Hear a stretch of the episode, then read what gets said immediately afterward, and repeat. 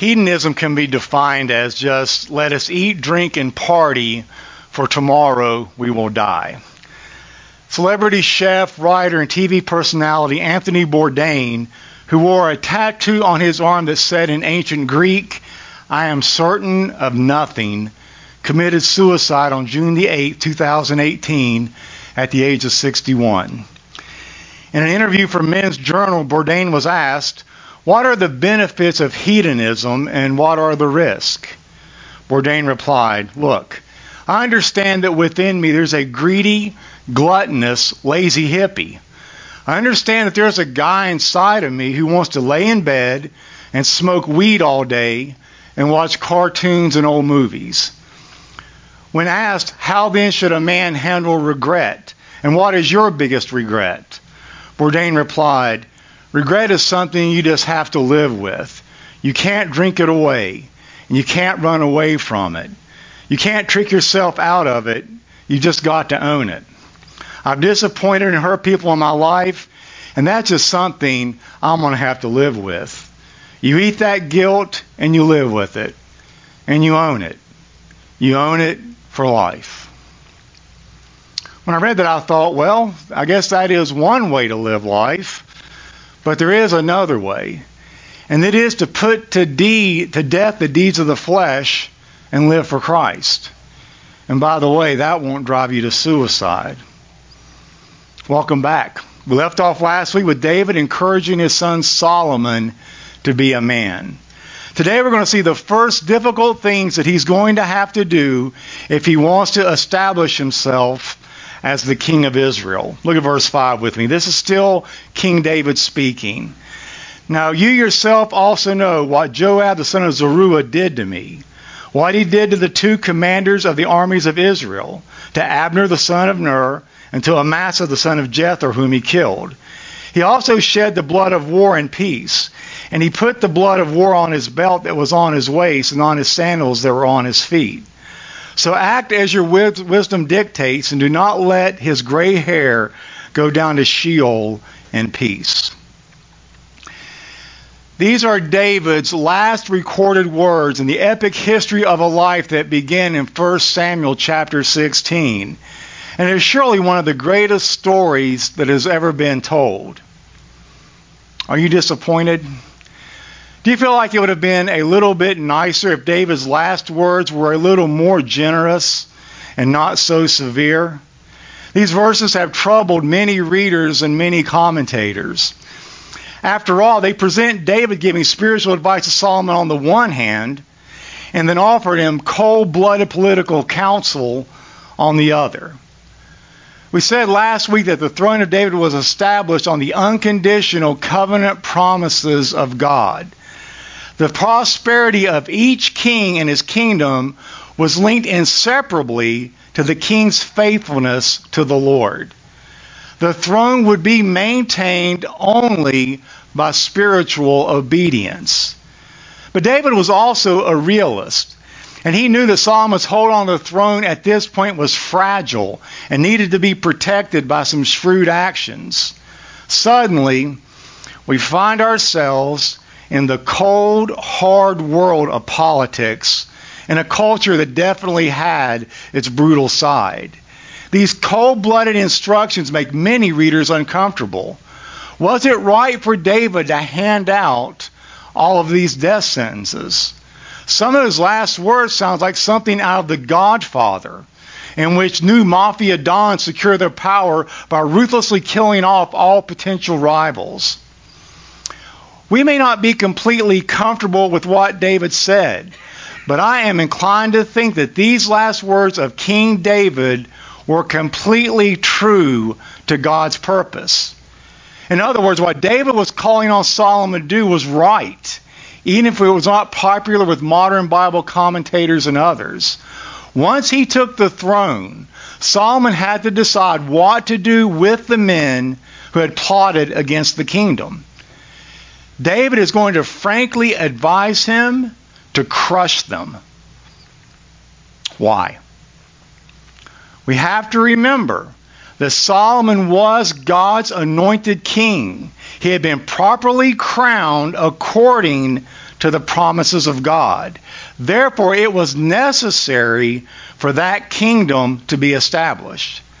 This was necessary, in fact, for the salvation of the entire world, because God had promised that the Messiah would come from the line of David and Solomon. Furthermore, everyone in Israel owed their full allegiance to Solomon as the rightful king. This is not merely a question of politics, but a question of the obedient submission to the kingdom of God. If these men were Solomon's rivals, then they were enemies of the crown that God had placed on Solomon's head. Thus, Adonijah and his henchmen were guilty of the sin of high treason, which has always been regarded rightly as a capital offense. So keep in mind here, we're not talking about men who merely disagree with Solomon's policies, but about men who wanted to take his very throne. And so the right and proper way for a king to punish such mortal enemies is not by giving them liberty, but by giving them death or at least exile. These statements are going to reflect the theological drive of this entire narrative. Namely, if the kingdom is to be made secure, then all the threats against it have to be neutralized. That is what establishing the kingdom means. We may wince at the severity of this, but there is no getting around it. This may sound harsh to us, but we need to remember the Bible is a book for adults. There is nothing sentimental about the Bible's message. Only by taking random texts out of their proper context can the Bible be made into a collection of sweet thoughts. But it is more than a flannel board Jesus bouncing toddlers on his knees. We see here the security of the kingdom requires the elimination of all of its enemies. And so the kingdom must be preserved from those trying to undermine it. This text really has a last day dimension to it. Listen to 2 Thessalonians 1 9. So it will be at the end of the age. The Son of Man will send out his angels, and they will weed out of his kingdom everything that causes evil and all who do sin. They will throw them into the fiery furnace, where there will be weeping and gnashing of teeth. Then the righteous shall shine like the sun in the kingdom of the Father. In a world with so many kinds of wickedness, cruelty, injustice, and violence, it is difficult for us to imagine a government that is wise and good enough to always do what is right. What would that be like?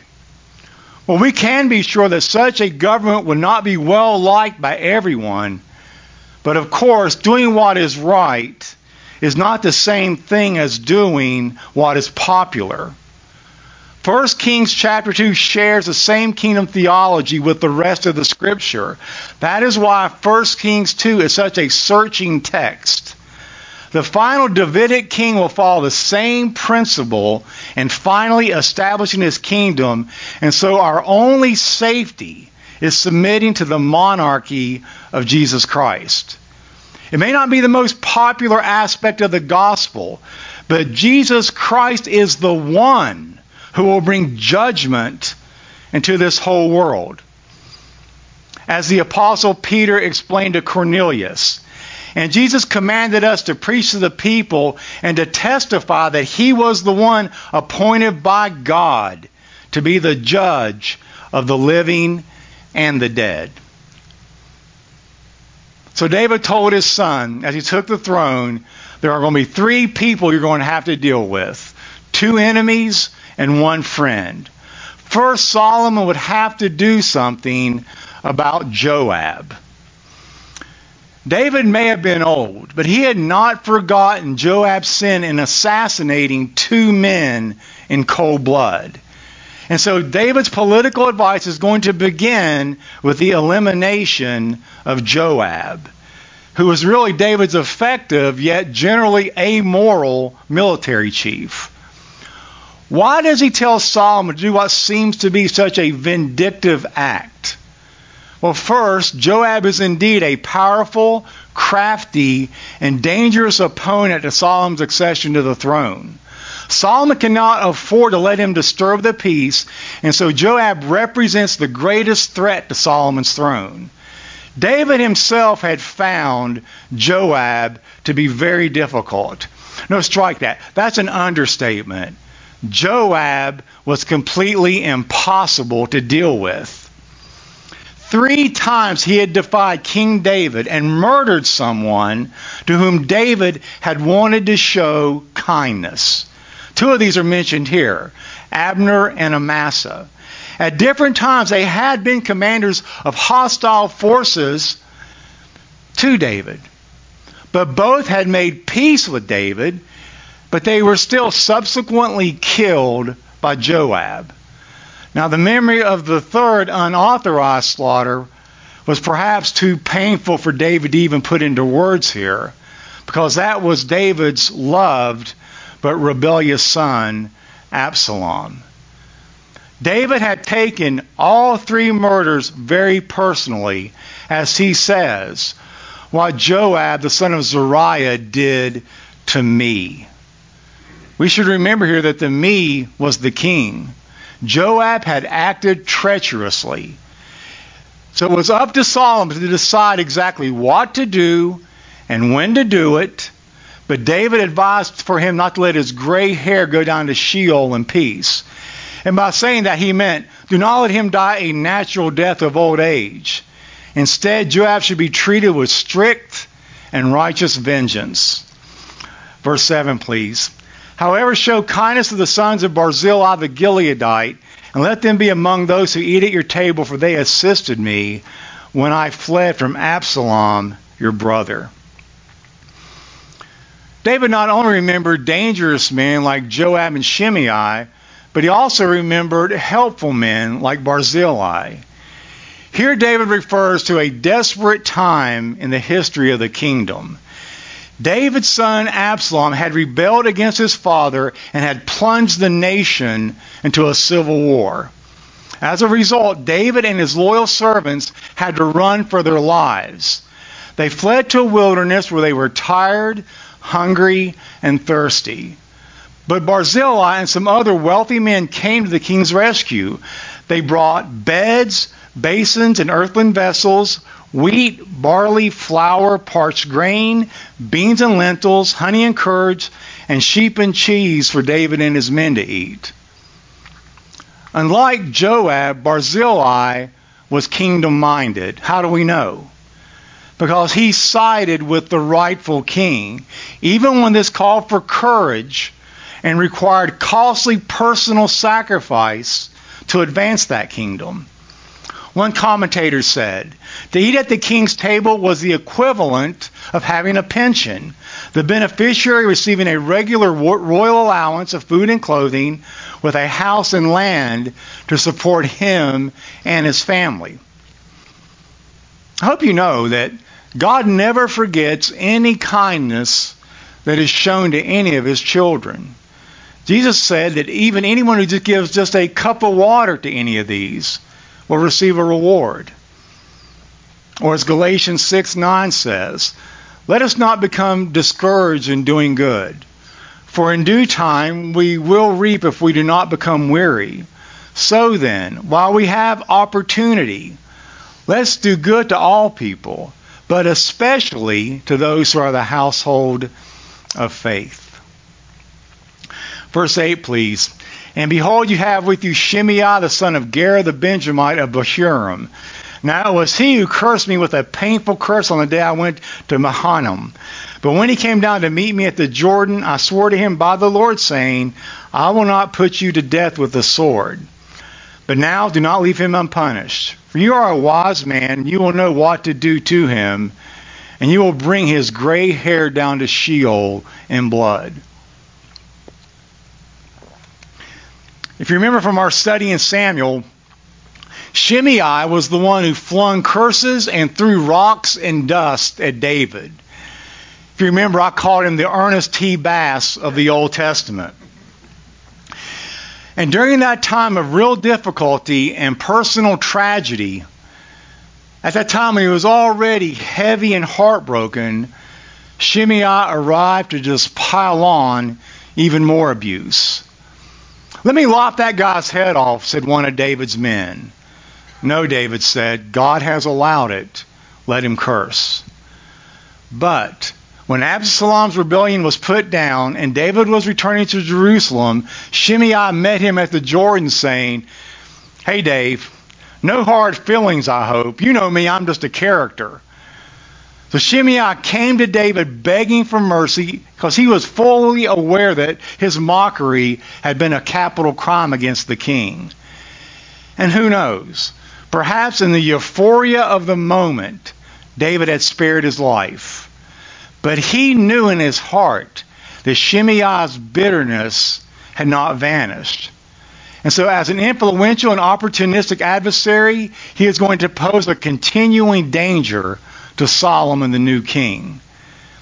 David admits that he swore that he would not kill Shimei, yet he encourages Solomon to find a shrewd way to bring his gray hair down to the grave in blood. Sounds like David has a vendetta against gray hair, doesn't it? And perhaps he rationalized his counsel for Solomon by telling himself that his son was not bound by the same oath that David had made to Shimei. But in context, however, this declaration was tied to the day on which David returned to the king as king of Israel. This is how 2 Samuel 19:22 actually reads. David speaking says, "Shall anyone be put to death this day?" Now David's recollection of his oath is consistent with this. I will not put you to death this day with the sword was mercy, but it was not an absolute pardon or unconditional. Simply put, David knew that Shimei could not be trusted and would probably cause more problems for Solomon down the road. And so he tells Solomon that at the slightest showing of rebellion, you need to put him down like old Yeller. All right, Pastor Bill, all that's interesting, but what does that have to do with me? Let me give you a quote from a Puritan named John Trapp. Concerning these verses that we looked at, he says, Oh, that we would be as quick in slaying our arch rebels and those predominant sins that threaten our precious souls. What is he saying? The same way that Solomon was to deal with the enemies in his life, we need to be absolutely ruthless in our dealings with the flesh because our flesh is going to be absolutely ruthless in its dealings with us. So what do we do? This is Romans 8:5. For those who live according to the flesh set their minds on the things of the flesh, but those who live according to the Spirit, the things of the Spirit. When Paul comes to verse 5 there, he is ready to point out the dividing line that separates the life of a Christian from those who do not know Christ as their Lord and Savior. And the dividing line that he identifies is the motivation that drives a person's life. In other words, what voice do we listen to when we determine what we're going to do in life? To use the language that Paul uses, you can tell where a person is headed by what they have their mind set on. And he says there are only two things, really, that anybody can consistently set their mind on. There's only only two voices that people can listen to. One is the flesh, and the other is the spirit. Paul is going to say that on planet Earth, there are really only two types of people. There are flesh people and there are spirit people. He's going to go on to describe them as being one against the other. This morning, you're either a person that's controlled by the flesh or you're a person that is controlled by the spirit. Simply stated, the flesh is our independent self centered way of living, even though this way of living will always prove ineffective in the living of a human life. In fact, a good example of that ineffectiveness and sinfulness of fleshly living patterns is given by Jeremiah the prophet. In Jeremiah 2, chapter 2, verse 13, the Lord speaks about his people forsaking him and at the same time seeking their own ways to satisfy themselves. The Lord calls these ways cisterns that are broken and cannot hold water. They don't work, and therefore they cannot satisfy. Think of it this way once concrete sets, you're not going to be able to change its form. Likewise, some people have their mind set on the sinful nature. They don't know any other way to live. They live for the here and for the now. Have as much fun as you can. Have as much pleasure as you can. For as long as you can. And if you end up hurting some people in the process, well, that's just how life goes. Remember Anthony Bourdain from our opening. The three favorite words of the sinful fleshly nature are self, self, and oh yeah, don't forget self. Paul then says, But those who live according to the Spirit set their minds instead on the things of the Spirit. In other words, those who belong to God are concerned about godly things. As Jonathan Edwards liked to say, they have holy affections, which we could describe as having deep longings after God. Those who have trusted Christ have peace with God, while the unsaved, no matter how moral, are at war with God.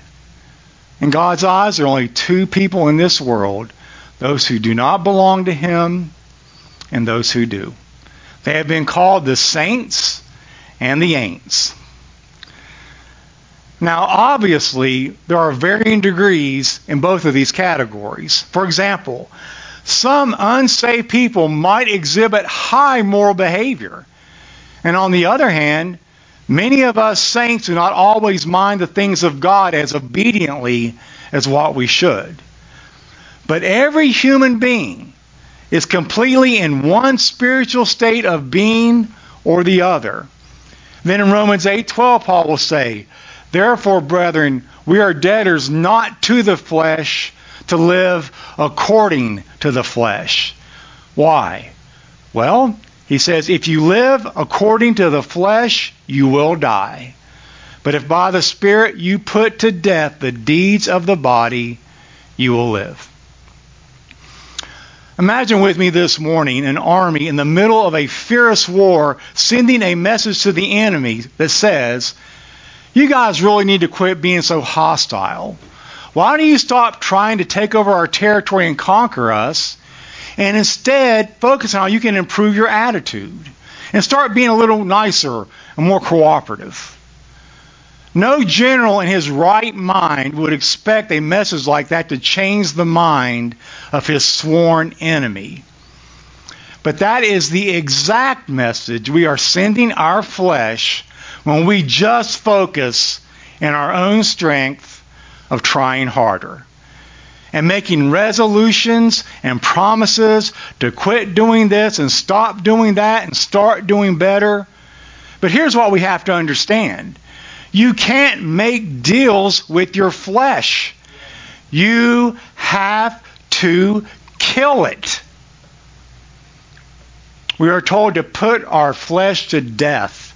The old King James says we are to mortify the flesh. It's from that word mortify that we get our word mortician. And what is it that a mortician does? They deal with dead bodies all day long. And so do we. It is clear here that the putting to death the deeds of the body is a characteristic of God's children if we are living in the Spirit. Damian Kyle says that every morning he gets up, he looks in the mirror, and he tells his flesh, I'm going to be fighting you all day, you creep. That might not be a bad thing. Scottish theologian David Brown wrote, If you don't kill sin, then sin is going to kill you. In the original language, the definition of mortify would be cold blooded murder. And just like that, my friends, we are to show our flesh no mercy. Do you know why? Not to beat the point home too much, but because the old things of our old life is never going to show us any mercy.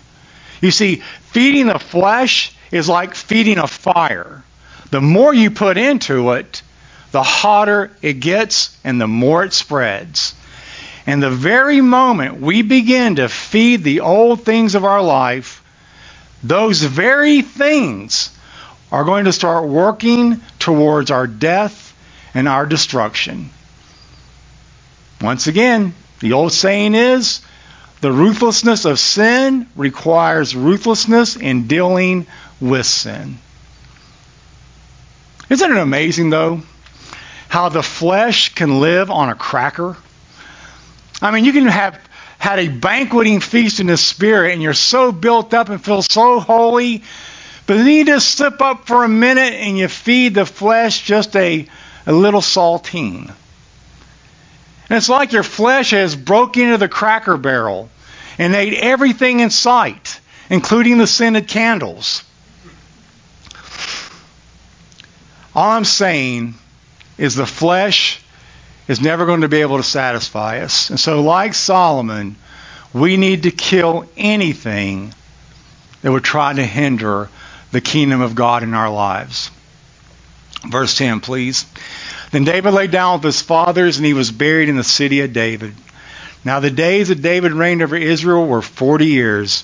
In Hebron he reigned for seven years. In Jerusalem he reigned for 33 years. Then Solomon sat on the throne of his father David, and his kingdom was firmly established. David's death marks the end of the most glamorous and momentous reign in Israel's history. This great character, second only to Moses in importance in the Old Testament, is buried in the capital city that he himself built. He was a, a shepherd and a soldier and an outlaw, a king, a fugitive, a sinner, a saint, and a poet. In the words of Alan Redpath, his experiences were like the writings of God on his life that made him into a man after God's own heart. But we know that he was far from perfect. And that gives me this great hope this morning. You see, rather than whitewashing the flaws of the characters in the Bible, the biblical authors always paint them in lurid and glowing colors. In fact, some of the narratives are so embarrassingly honest that I cringe to think that these poor souls have had their dirty laundry swinging in the breeze of Scripture for millennia. Aren't you glad this morning that all of our mistakes aren't written in a book for everybody to study? If they were, we would all come in here next Sunday with paper bags over our heads with little eye holes cut out. If we waste our lives by putting our kingdom ahead of God's kingdom, the way that Joab did, or even worse, if we throw rocks at the king, as Shimei did, cursing the very name of Jesus Christ, then we deserve his kingly wrath. God is a just and righteous king. His vengeance may not come right away, any more than it came right away for Joab and Shimei, but it will surely come at the last judgment when everyone who has ever opposed the kingdom of God is going to be judged. Happily, there is life for every loyal servant of God who swears allegiance to the ultimate King, Jesus Christ. If we seek God's kingdom, there will be a place also for us at the royal table, just as there was for the sons of Barzillai. By trusting the King, we will receive the gracious gift of eternal life with many generous rewards heaped up on that for everything that we do down here in the service of his kingdom. So, my suggestion is this take a few quiet moments to soak in these closing words so eloquently expressed by Alister McGrath and let them become the motivation toward your adventure of a lifetime. He writes, Many have found that the awesome sight of the star-studded heavens evoke a sense of wonder, an awareness of transcendence that is charged with spiritual significance. Yet the distant shimmering of stars does not itself create the sense of longing, it merely just exposes what is already there. They are catalysts for our spiritual insights, revealing our emptiness and compelling us to ask whether and how this void might be filled. Might our true origins and destiny somehow lie beyond those stars? Might there not be a homeland from which we are presently exiled and to which we secretly long to return? Might not our accumulation of discontentment and disillusionment with our present existence be a pointer to another land where our true destiny lies and which is able to make its presence felt now in this, in this most haunting of ways? Suppose that this is not what we are meant to be, but that a better land is at hand. We really don't belong here. We have somehow lost our way. Would not this make our present existence both strange and splendid?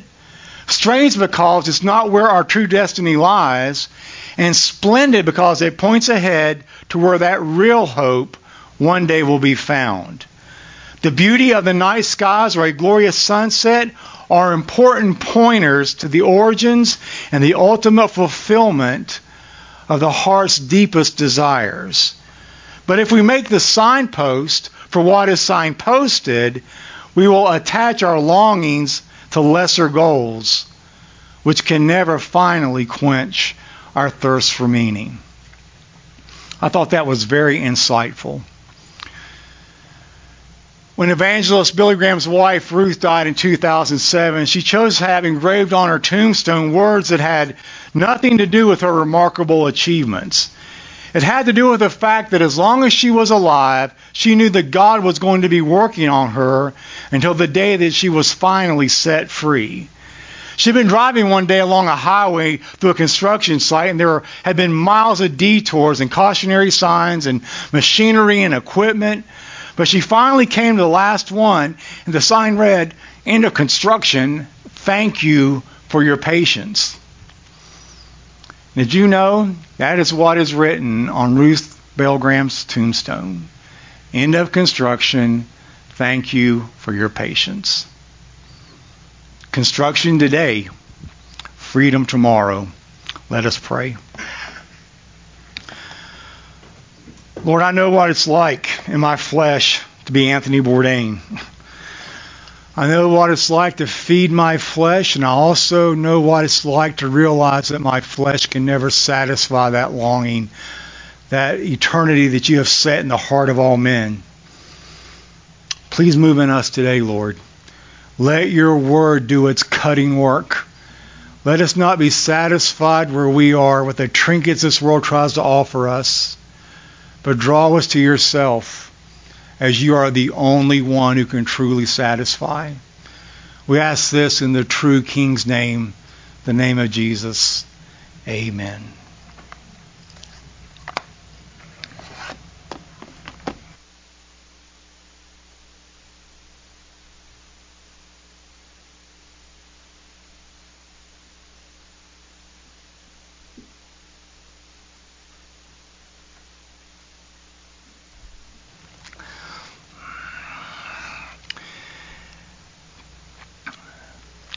Hedonism can be defined as just let us eat, drink, and party, for tomorrow we will die.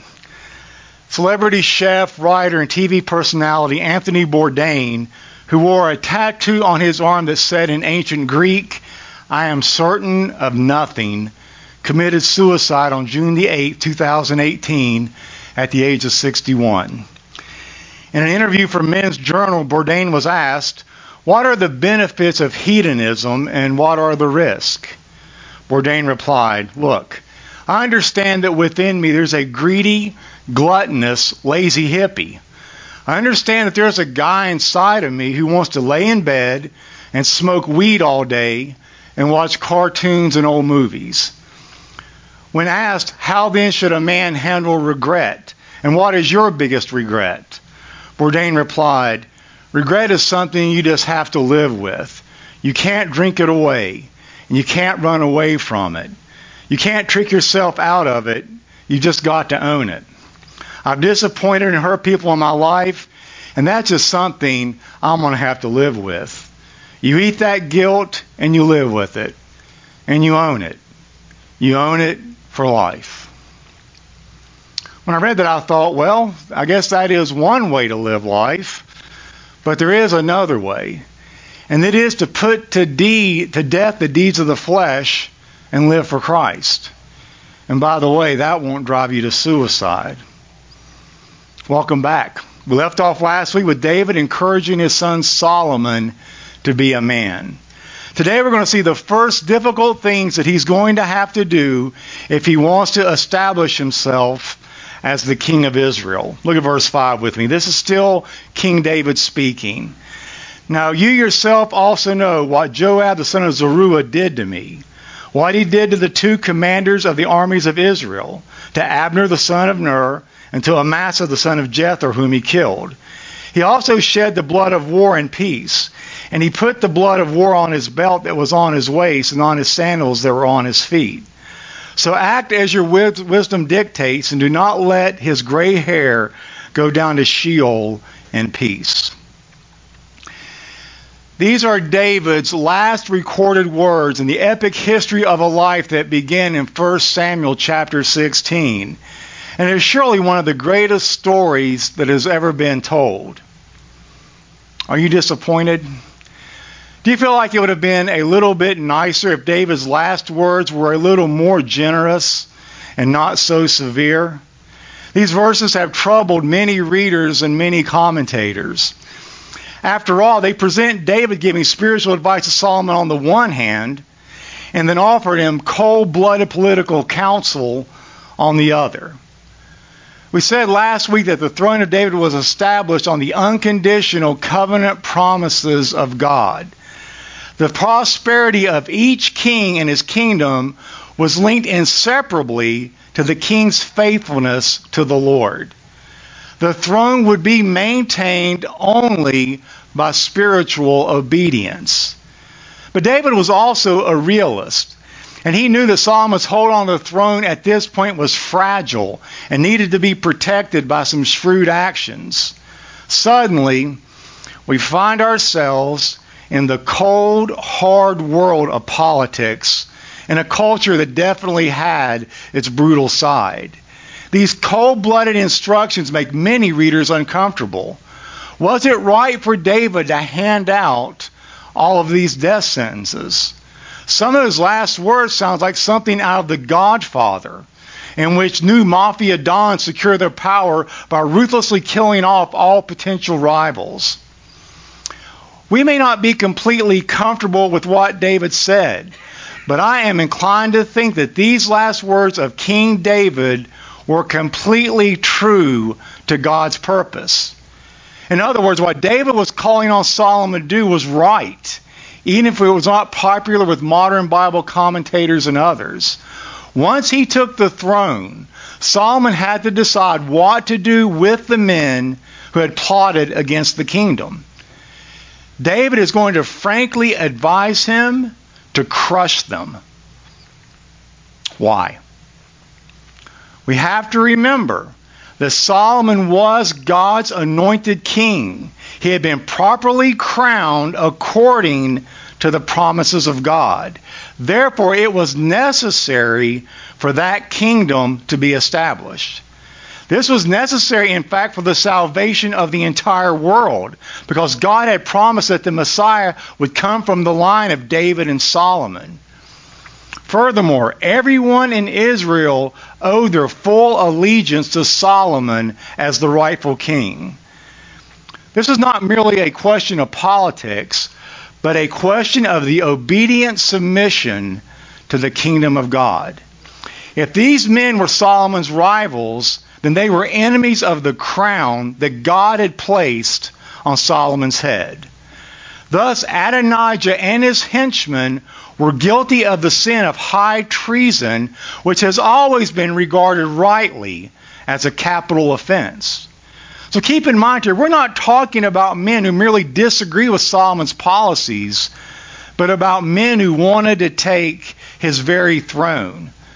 And so the right and proper way for a king to punish such mortal enemies is not by giving them liberty, but by giving them death or at least exile.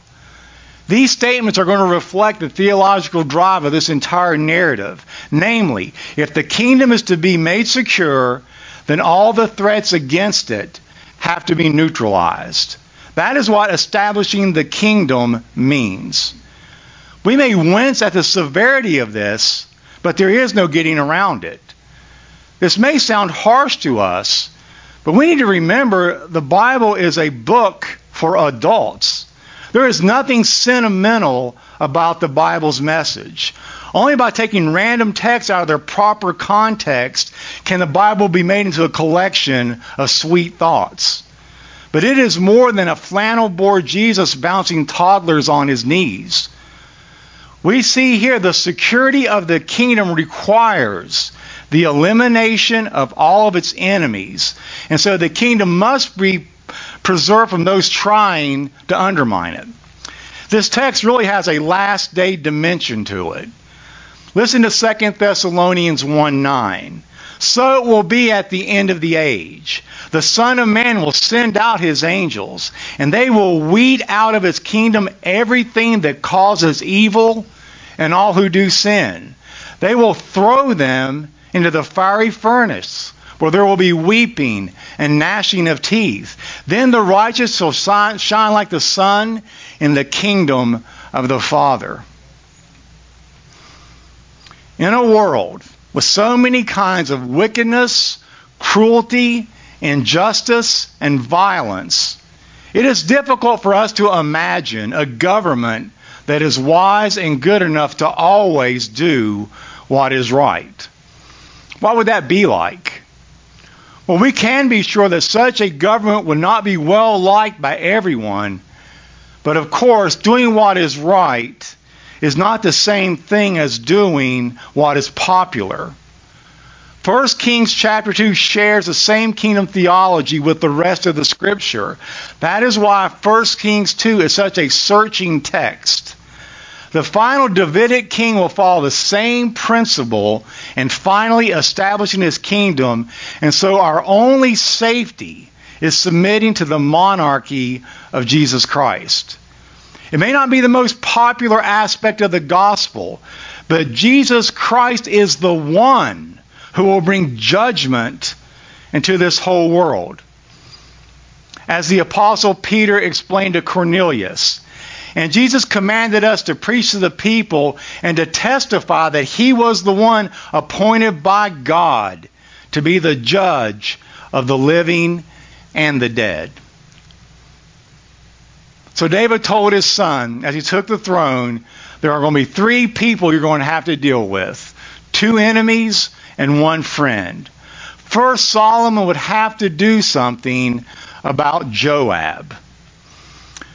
David may have been old, but he had not forgotten Joab's sin in assassinating two men in cold blood. And so David's political advice is going to begin with the elimination of Joab, who was really David's effective yet generally amoral military chief. Why does he tell Solomon to do what seems to be such a vindictive act? Well, first, Joab is indeed a powerful, crafty, and dangerous opponent to Solomon's accession to the throne. Solomon cannot afford to let him disturb the peace, and so Joab represents the greatest threat to Solomon's throne. David himself had found Joab to be very difficult. No, strike that. That's an understatement. Joab was completely impossible to deal with. Three times he had defied King David and murdered someone to whom David had wanted to show kindness. Two of these are mentioned here Abner and Amasa. At different times, they had been commanders of hostile forces to David. But both had made peace with David, but they were still subsequently killed by Joab. Now, the memory of the third unauthorized slaughter was perhaps too painful for David to even put into words here, because that was David's loved but rebellious son, Absalom. David had taken all three murders very personally, as he says, what Joab, the son of Zeruiah, did to me. We should remember here that the me was the king. Joab had acted treacherously. So it was up to Solomon to decide exactly what to do and when to do it. But David advised for him not to let his gray hair go down to Sheol in peace. And by saying that, he meant, do not let him die a natural death of old age. Instead, Joab should be treated with strict and righteous vengeance. Verse 7, please. However, show kindness to the sons of Barzillai the Gileadite, and let them be among those who eat at your table, for they assisted me when I fled from Absalom, your brother. David not only remembered dangerous men like Joab and Shimei, but he also remembered helpful men like Barzillai. Here, David refers to a desperate time in the history of the kingdom. David's son Absalom had rebelled against his father and had plunged the nation into a civil war. As a result, David and his loyal servants had to run for their lives. They fled to a wilderness where they were tired, hungry, and thirsty. But Barzillai and some other wealthy men came to the king's rescue. They brought beds, basins, and earthen vessels, wheat, barley, flour, parched grain, beans and lentils, honey and curds, and sheep and cheese for David and his men to eat. Unlike Joab, Barzillai was kingdom minded. How do we know? Because he sided with the rightful king, even when this called for courage and required costly personal sacrifice to advance that kingdom. One commentator said, to eat at the king's table was the equivalent of having a pension, the beneficiary receiving a regular royal allowance of food and clothing with a house and land to support him and his family. I hope you know that God never forgets any kindness that is shown to any of his children. Jesus said that even anyone who just gives just a cup of water to any of these will receive a reward. Or as Galatians 6 9 says, let us not become discouraged in doing good, for in due time we will reap if we do not become weary. So then, while we have opportunity, let's do good to all people, but especially to those who are the household of faith. Verse 8, please. And behold, you have with you Shimei, the son of Gera the Benjamite of Bahurim. Now it was he who cursed me with a painful curse on the day I went to Mahanaim. But when he came down to meet me at the Jordan, I swore to him by the Lord, saying, I will not put you to death with the sword. But now do not leave him unpunished. For you are a wise man, you will know what to do to him, and you will bring his gray hair down to Sheol in blood. If you remember from our study in Samuel, Shimei was the one who flung curses and threw rocks and dust at David. If you remember, I called him the Ernest T. Bass of the Old Testament.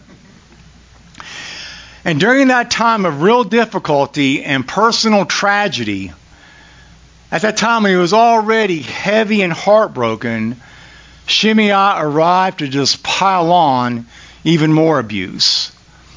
Let me lop that guy's head off, said one of David's men. No, David said, God has allowed it. Let him curse. But when Absalom's rebellion was put down and David was returning to Jerusalem, Shimei met him at the Jordan saying, Hey, Dave, No hard feelings, I hope. You know me, I'm just a character. So Shimei came to David begging for mercy because he was fully aware that his mockery had been a capital crime against the king. And who knows? Perhaps in the euphoria of the moment, David had spared his life. But he knew in his heart that Shimei's bitterness had not vanished. And so, as an influential and opportunistic adversary, he is going to pose a continuing danger to Solomon, the new king. David admits that he swore that he would not kill Shimei, yet he encourages Solomon to find a shrewd way to bring his gray hair down to the grave in blood. Sounds like David has a vendetta against gray hair, doesn't it? And perhaps he rationalized his counsel for Solomon by telling himself that his son was not bound by the same oath that David had made to Shimei. But in context, however, this declaration was tied to the day on which David returned to the king as king of Israel. This is how 2 Samuel 19:22 actually reads. David speaking says, "Shall anyone be put to death this day?" Now David's recollection, recollection of his oath is consistent with this. I will not put you to death this day with the sword was mercy, but it was not an absolute pardon or unconditional. Simply put, David knew that Shimei could not be trusted and would probably cause more problems for Solomon down the road. And so he tells Solomon that at the slightest showing of rebellion, you need to put him down like old Yeller. All right, Pastor Bill, all that's interesting, but what does that have to do with me? Let me give you a quote from a Puritan named John Trapp. Concerning these verses that we looked at, he says, Oh, that we would be as quick in slaying our arch rebels and those predominant sins that threaten our precious souls. What is he saying?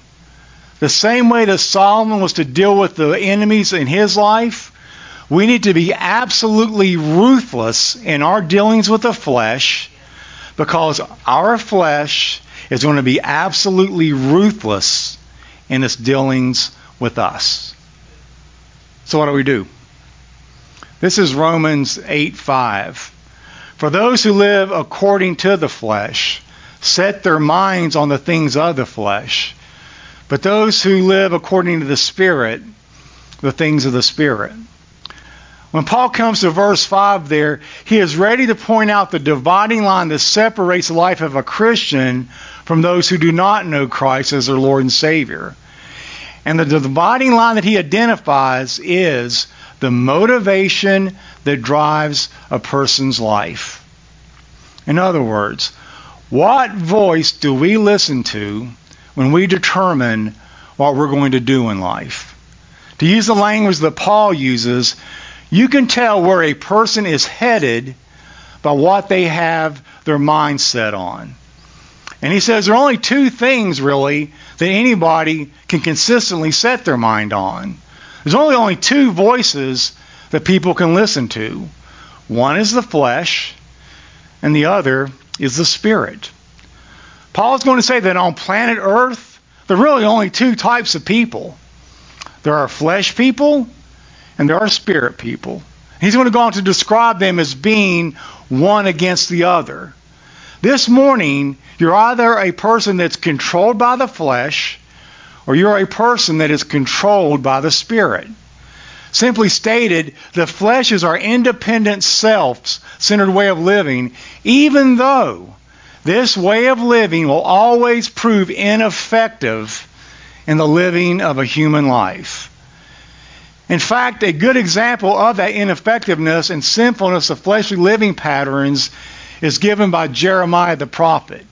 In Jeremiah 2, chapter 2, verse 13, the Lord speaks about his people forsaking him and at the same time seeking their own ways to satisfy themselves. The Lord calls these ways cisterns that are broken and cannot hold water. They don't work, and therefore they cannot satisfy. Think of it this way once concrete sets, you're not going to be able to change its form. Likewise, some people have their mind set on the sinful nature. They don't know any other way to live.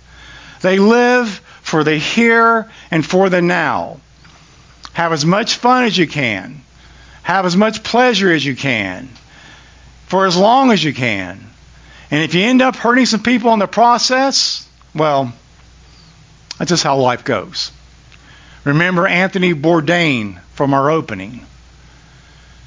The three favorite words of the sinful fleshly nature are self, self, and oh yeah, don't forget self. Paul then says, But those who live according to the Spirit set their minds instead on the things of the Spirit. In other words, those who belong to God are concerned about godly things. As Jonathan Edwards liked to say, they have holy affections, which we could describe as having deep longings after God. Those who have trusted Christ have peace with God, while the unsaved, no matter how moral, are at war with God. In God's eyes, there are only two people in this world those who do not belong to Him and those who do. They have been called the saints and the ain'ts. Now, obviously, there are varying degrees in both of these categories. For example, some unsaved people might exhibit high moral behavior. And on the other hand, Many of us saints do not always mind the things of God as obediently as what we should. But every human being is completely in one spiritual state of being or the other. Then in Romans 8:12 Paul will say, "Therefore, brethren, we are debtors not to the flesh to live according to the flesh." Why? Well, he says, If you live according to the flesh, you will die. But if by the Spirit you put to death the deeds of the body, you will live. Imagine with me this morning an army in the middle of a fierce war sending a message to the enemy that says, You guys really need to quit being so hostile. Why don't you stop trying to take over our territory and conquer us? And instead focus on how you can improve your attitude and start being a little nicer and more cooperative. No general in his right mind would expect a message like that to change the mind of his sworn enemy.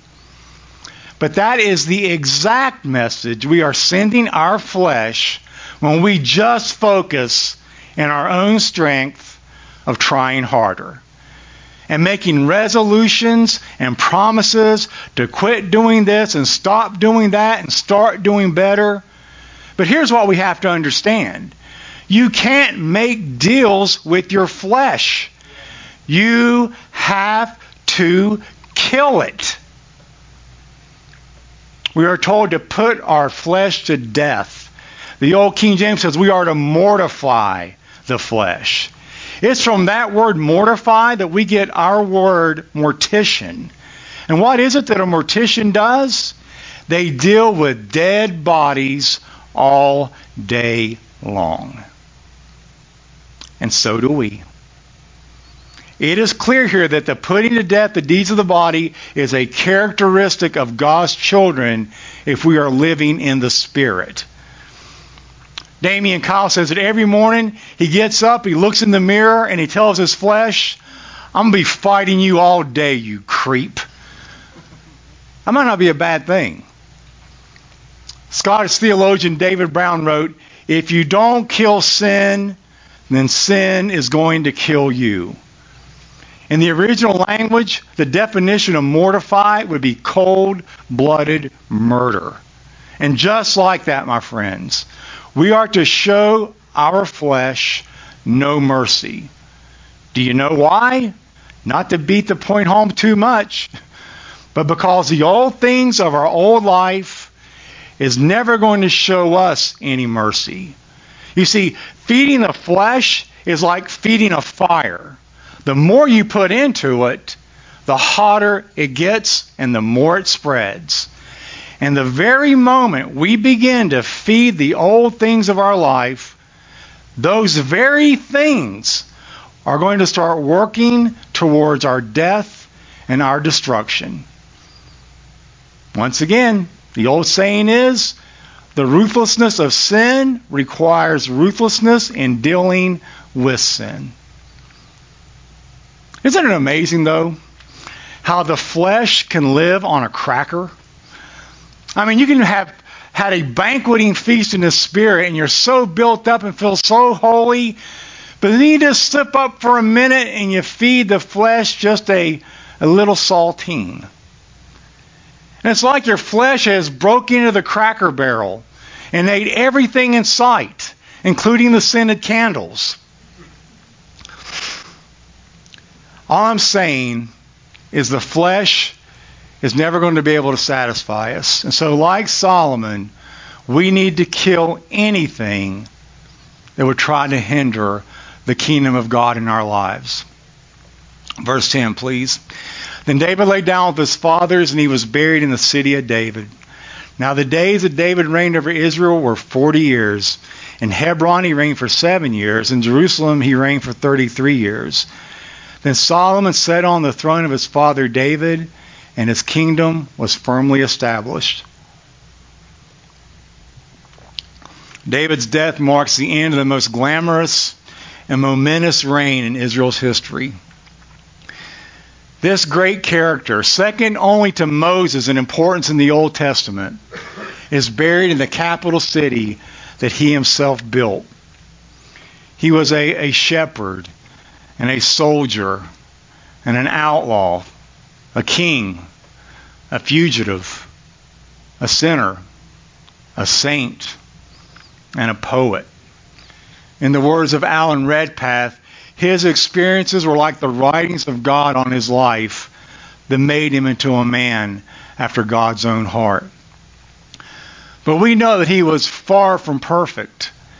And that gives me this great hope this morning.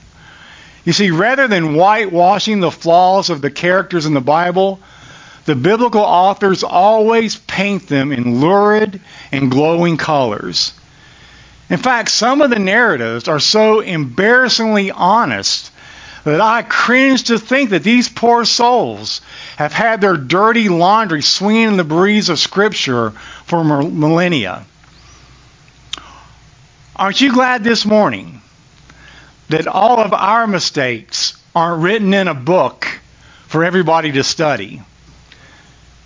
If they were, we would all come in here next Sunday with paper bags over our heads with little eye holes cut out.